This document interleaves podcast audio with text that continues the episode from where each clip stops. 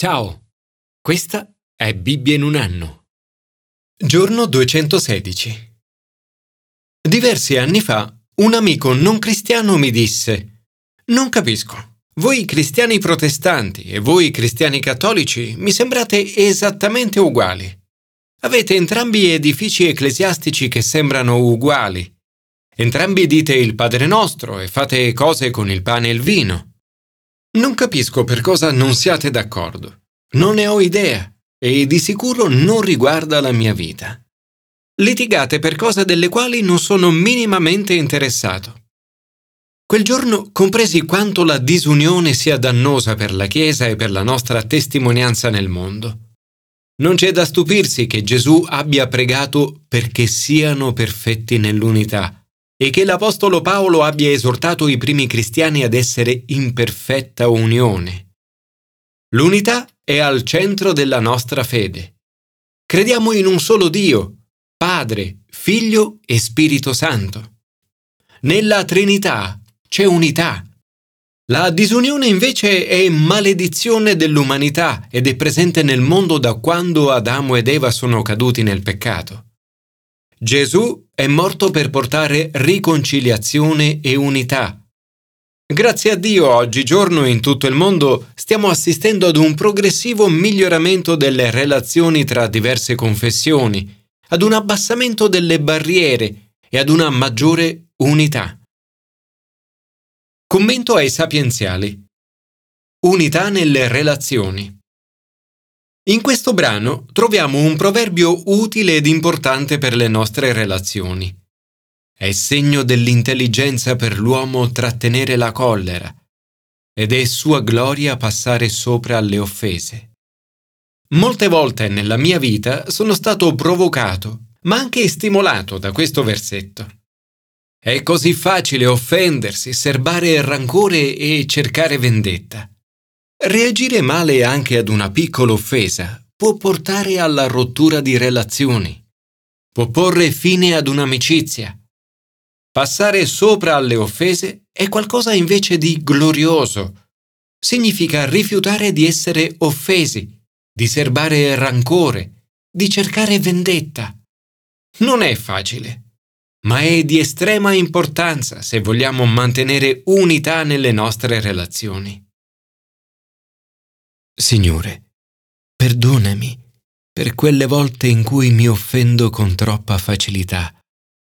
Grazie perché attraverso la croce di nostro Signore Gesù Cristo passi sopra le mie offese. Attraverso il medesimo potere, aiutami a trascurare le offese degli altri. Commento al Nuovo Testamento. Unità intorno a Gesù. Corinto era una grande città cosmopolita che attirava persone da ogni nazione, cultura e religione. Per molti versi era simile a città come Londra, Hong Kong o New York. Era un centro commerciale, artistico, ricreativo, letterario e architettonico, luogo con molti musei e teatri. La gente di Corinto era benestante, dedita al vino, sessualmente promiscua e nota per l'immoralità. Nel 50 d.C. Paolo si reca a Corinto per fondare una chiesa.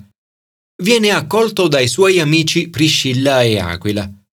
Si procura un lavoro ed inizia a predicare il Vangelo.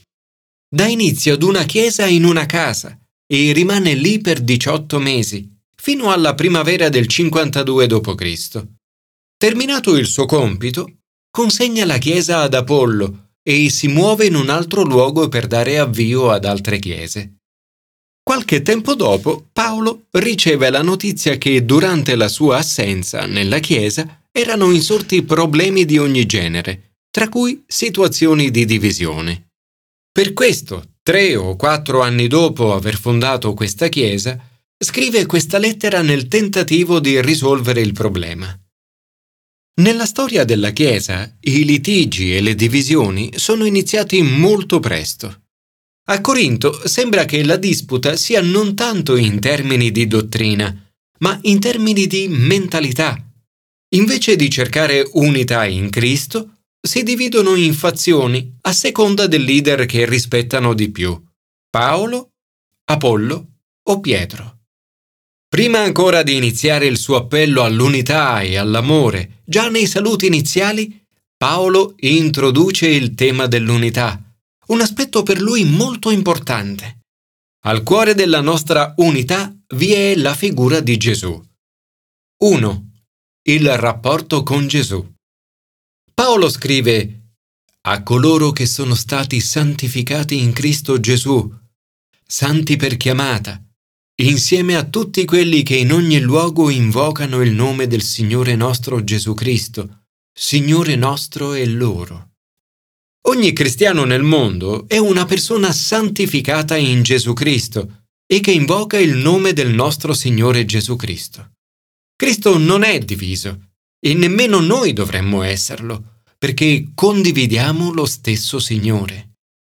Con Gesù siamo tutti chiamati alla comunione, coinonia.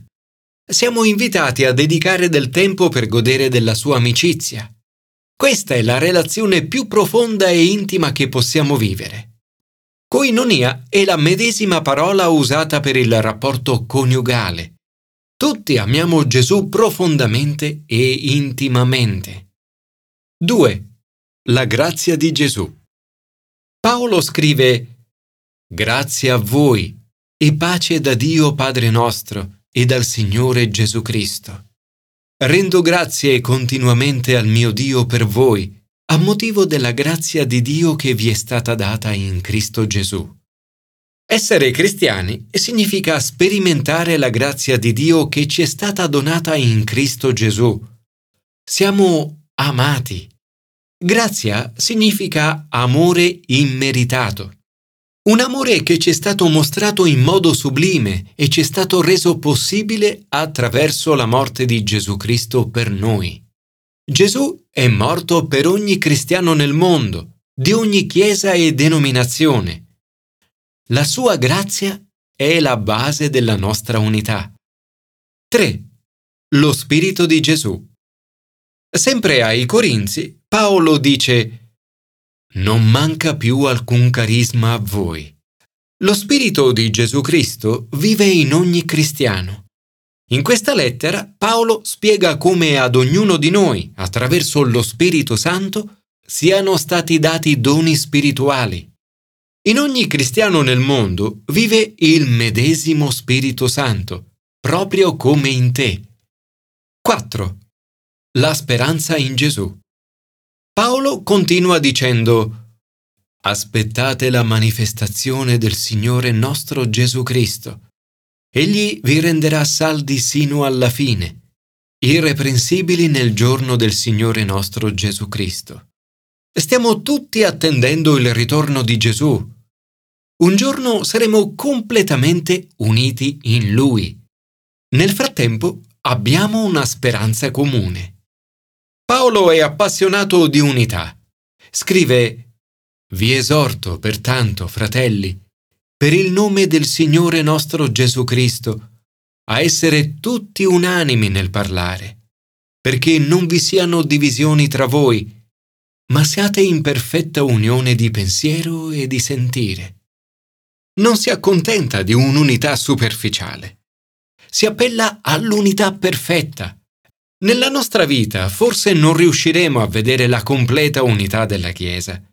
Tuttavia non dovremmo accontentarci, ma continuare a pregare per l'unità e fare tutto il possibile per realizzarla. Gesù stesso ha pregato per la completa unità. Signore, ti preghiamo per l'unità nelle nostre chiese locali e nelle chiese di tutto il mondo.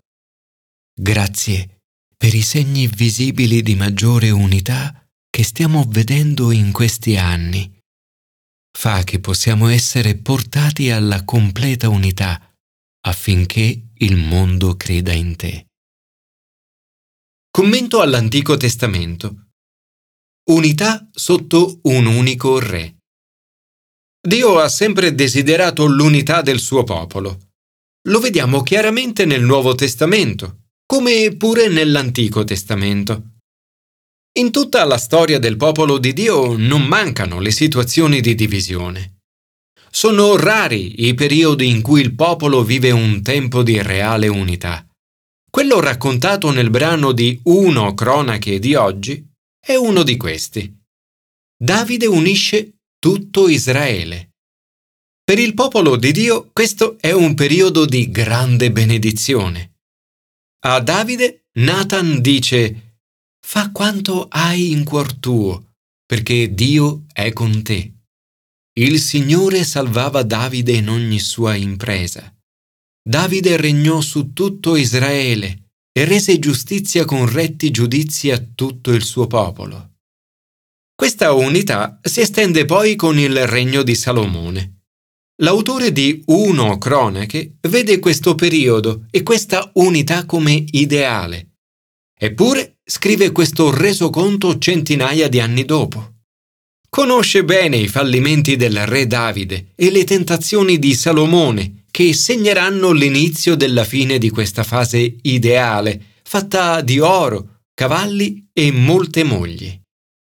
Dopo centinaia di anni di disunione, l'autore spera che un giorno in Israele sorgerà un re capace di fare ciò che nemmeno Davide e Salomone sono riusciti a fare sogna un re capace di portare unità totale e permanente al popolo di Dio.